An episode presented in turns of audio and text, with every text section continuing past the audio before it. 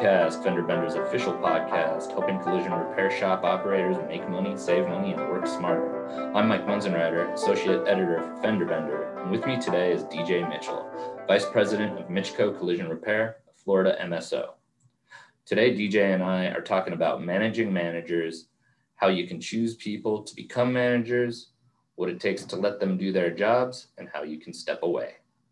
What are you looking for? What type of person are you looking for in a manager, or when you're bringing someone up from the ranks to make them a manager? What kind of traits do you want? Well, when we're hiring somebody, we don't know. We want to see how they handle themselves. Do they seem to move about with some energy? Do they seem level-headed and mature? We like to walk them around, go through the shop with them, discuss some situations, discuss the problems we may be having or problems we anticipate we're going to be having, and kind of get their thoughts on how they would handle it, what they think.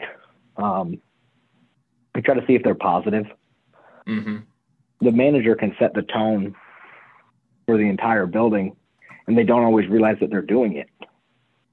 And if they think negatively or they act negatively or speak negatively, it can really affect the shop. So those are a couple of quick things we look for when we're hiring somebody we don't know. If we're bringing somebody up within the company to do more, we look for all of those same things, of course, but we also look to see, how they're liked by their coworkers, how they handle themselves. Do they show any type of leadership quality? How well do they follow direction? Mm-hmm. How well do they understand what they're doing? A lot of times people do a job because they're told to do it, or people don't do a job the way you want them to because they don't understand why. Mm-hmm. So it's really hard to teach somebody a process if you don't understand why you're doing it. If, DJ and Dave say do this and you don't understand why DJ wants you to do it, then, it's harder for people to realize the importance of it. Absolutely. So we look for somebody who understands our process, and, just knows how to make things happen. We don't want people that have to put out fires. We try not to have fires that need put out, mm-hmm. but there's always problems that need to be solved and problems that need to be prevented. So we look for guys that have, good problem prevention skills. And we look for people that when there is a problem, run to it and try to fix it instead of, letting it continue to simmer or get worse. Yeah. It's interesting to me that when you're hiring that outside person, you're kind of pulling the curtain back and showing them what's going on, what could be a potential problem. Why is that important at that juncture? Yes. Very rarely do you interview somebody who's like, I'm a decent manager. I've had a couple jobs and I got fired for the last three. Wasn't really my spot. It's always, I did 300,000 sales. My gross profit was 49%. I never had a comeback. I take great pride in what I do, and quality's number one, and customer service is number one. Then they get there, and it doesn't happen that way. Everybody, man, knows how to use your measuring system when you interview them, and then when you hire them, they don't know how to use your measuring system anymore. They all know how to use your spot welder. You hire them, they don't know how to use it. Nobody ever. It's very rare that somebody's completely honest in the interview. Like, hey, I struggled at the last two places I was a manager at. I worked at a dealership for a while as an estimator. I was kind of the number two. I filled in for a while. I think I learned a lot. I'd like another chance. Like, you don't really get that often. Mm-hmm. So you have to kind of pull the curtain back and show them what they're going to walk into and see what they think, how they react, what their eyes look like when you're walking through the shop. Because I've walked people through shops before, and they'd look around like, man, there are a lot of cars here. Yeah. And you can already tell they're overwhelmed at the jump. So you kind of have to pull it back and show them what they're going to get into, or in that case, you're really just rolling the dice and hoping that you're making a good call. Yeah, that makes perfect sense. So as you're, evaluating an existing employee, as you're evaluating maybe a new person, are you in the mindset of like, okay, if I do put this person into a management position, how am I then going to manage them? Are you thinking that far ahead? Yeah, because, you know, some people, some personalities don't go well. Some people have a hard time dealing with somebody who may be younger than them, or so I do consider those things. If I had somebody I think would be great, but I know is, you know, very stuck in their ways and very hard-headed and doesn't want, you know, to listen to certain things, I know I'm going to have a hard time managing that person down the road, and I don't want to set the company up for failure because somebody's not going to let themselves be managed. Yeah. You know, I've came into some situations before where, you know, somebody, you know, people that had trained me were now working for me, and they have a hard time listening to you because they're like, oh, I taught you everything, you know, you taught me everything, you know, you didn't teach me everything that I know. Right. And so that is something that gets considered. You know, there's other people, like in the past, and we had more locations, we had area managers. I would look at, you know, promoting somebody or adding a manager, and I would think, well, that manager may not work well for, you know, person A because of these reasons, but they're going to work great for this area manager. So that is something that has to be considered when trying to figure out who's going to manage. Right. Yeah, I think that works into kind of where I wanted to go with the next question, which is, if you've always been the boss and you're just working directly with your employees, but then maybe you add a position, who's the manager? How is it different managing that manager than it is going, you know, just directly to your employees? How do you have to change the mindset? So you form a relationship with your employees when you're the manager or you're the owner running the shop. Then as you try to distance yourself, people are so used to going to you. It happens to me all the time where somebody will call me, hey, DJ, I got a problem with this, you know, estimate. I don't think it has enough time, or I need a procedure to do this. And because they're so used to going to you because you provide them with answers. And you do the things that I talked about at the beginning of the podcast. You find problems, you prevent problems, you make problems go away, and they know that if they go to you, it's going to happen. It's a sure thing. So now when you say, well, don't call me, go to, you know, so-and-so, they don't have that trust and relationship yet, or they may not, you know, they may have got wrong information once, or they may have forgotten something one time, and they remember that. People take the path of least resistance, and if you call DJ and DJ gets you an answer, that's what people want to do. You know, I've had, as we got busier last time when we had Car Guys, we had some experienced managers that there's a guy, his name is Mike Brandes. I don't think Mike Brandes really listens to podcasts. If somebody listens to this podcast and hears this, I would appreciate you telling this to Mike. Mike was a guy who taught me a lot, who then worked underneath me and just wanted to make me look good. He liked me. He cared about me. He wanted me to do a good job, and he would see me and pull me aside and be like, dude, you have to let go of some of this stuff, man. They keep coming to you. You have to tell them not to. You know, there's a guy that works for us now named Kevin. Kevin tells me that all the time, like, hey, you got to let go of some stuff because if you get too much on your plate, you're not going to be able to balance it all. So it's hard to make that transition of, I'm not your manager anymore. I'm your manager's manager. You need to go to him or her. And if they don't help you, then you come to me. That's a big transition to make, and it's very hard to do. And that's why a lot of times, you know, managers may not like working for a small business because people always go to the owner.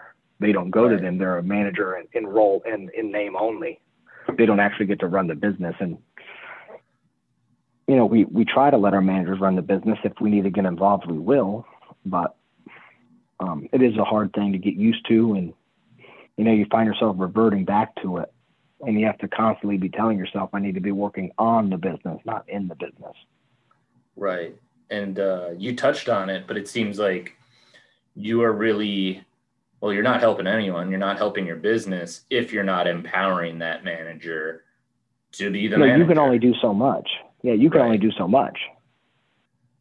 If you're trying to run the shop and you're not dealing with your other managers, I mean, you can be affecting 4 stores by having good conversations with your managers and looking at reports and having good conversations. But if you're at one store trying to, you know, micromanage the estimating process or something like that, or you know, running around and solving all the problems instead of teaching your manager how to prevent them, you're never going to be able to grow. We opened up Car Guys 5-6 years ago. We went from 1 to 14 very rapidly.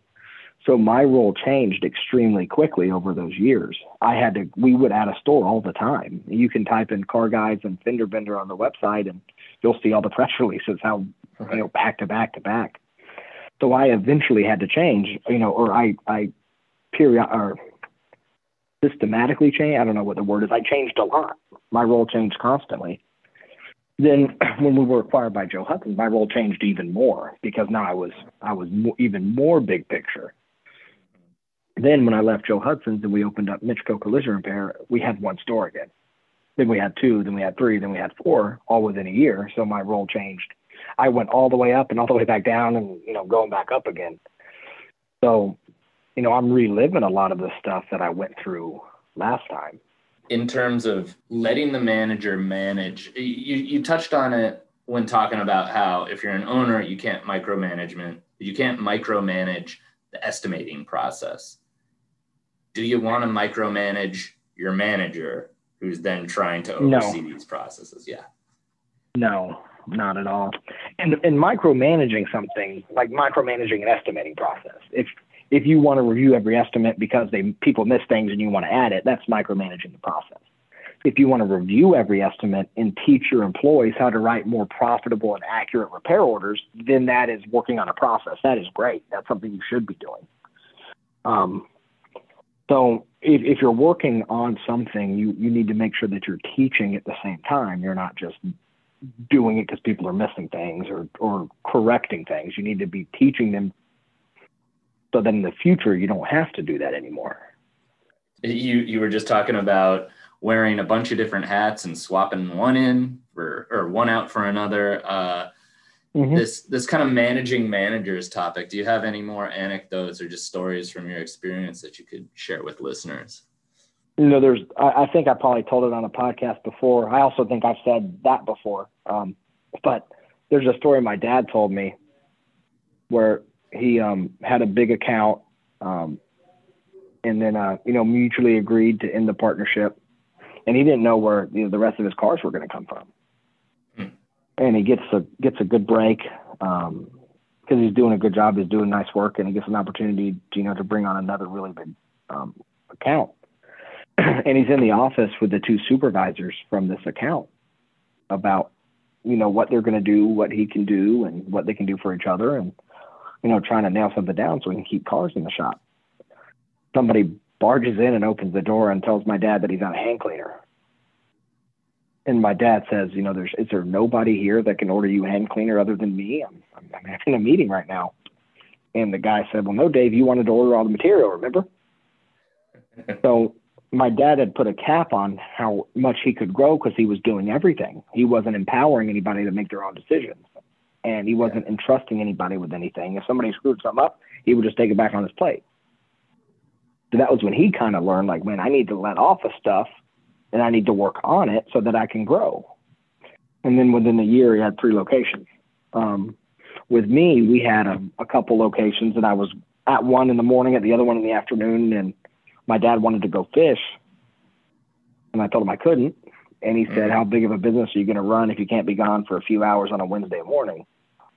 And that's when I realized, I'm working in this too much. I need to teach these guys how to do it so I don't have to. Right. And, you know, when you were talking earlier about, you know, promoting people from within, we're always constantly thinking, you know, could this person run a store later? Should this person still be running a store? Would this person be better running that store? Right. So we're constantly, you know, analyzing everything that's going on and we're looking at people that aren't managers today and kind of jotting their, you know, their path down in our head where we think they're going to end up. You know, we have some stores now where there's 3 potential managers working in the shop right now as estimators. You know, and we're trying to figure out, you know, 6 months from now or a year from now, like, where are these people working? You know, are they all going to still be in the same building working together? Are they going to be doing something different in the same building? Or are they going to be in different buildings doing different roles? So that's something we're analyzing all the time. Yeah, I think you have to. If not, when something happens, you're caught without a plan. And I suppose if you figure out, a possible path, you're maybe nudging these people in that direction, if not outright saying it, if the decision hasn't been made, you kind of try to get them to where you want to see them. Yeah. Well, we're looking at, we're always looking at buying shops. And we're looking at a shop right now. And, one of the big questions, so hard to find employees in the body shop business. And it's hard to find employees in a lot of businesses, but it's hard to find them in the body shop, and especially quality ones. So, we can only grow so fast that we don't have the right people. So the first question when we buy a store is, who's going to run it? Mm-hmm. And when it gets to full capacity, is the person we put there still going to be capable of running it at that point? So with this store, we had a person in mind, and we thought to ourselves, when this store gets to full capacity, will this person still be able to run it? And our answer was yes. So we called him the other evening on the way home, and I told him what we were thinking about doing and would he be interested in being the manager there? And he said, yeah. So if he would have told me no, and I couldn't come up with another plan for who was going to run it, we probably would have passed on that shop for now. Right. All these various topics that we talk about all fit together, don't they? They do. That's a lot of food for thought, and always appreciate your time. Thank you, DJ. No problem, Mike. Thanks. Thanks for joining us today. Once again, I'm Mike Munzenreiter with Fender Bender, and this was CollisionCast.